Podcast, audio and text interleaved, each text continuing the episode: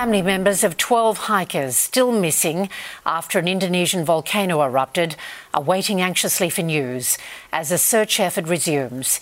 It was halted overnight because conditions on Mount Marapi were unstable. 11 bodies have already been recovered from the rubble.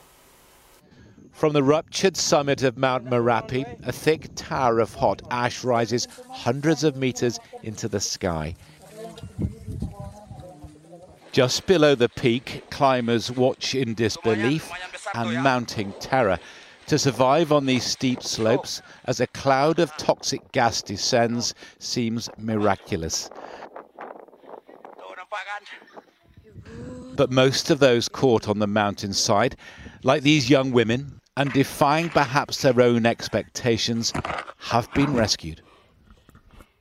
With helicopters grounded, it has been an arduous operation conducted by teams working in relays through the thick jungle to finally take the injured to the safety of an ambulance and hospital.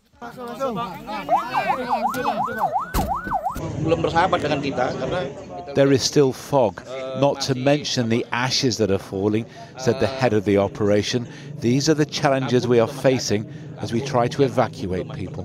For more than a decade, the volcano has been on an alert list, which means there should be no climbing to its peak. Still, more than 70 climbers started to ascend on Saturday and then became stranded. Marapi is a very active volcano. In this particular case, there was no uh, monitoring sign, no precursory si- signal, anything that was kind of giving up the uh, possibility there was an eruption. So it was quite unexpected, this one. John Ray, ITV News.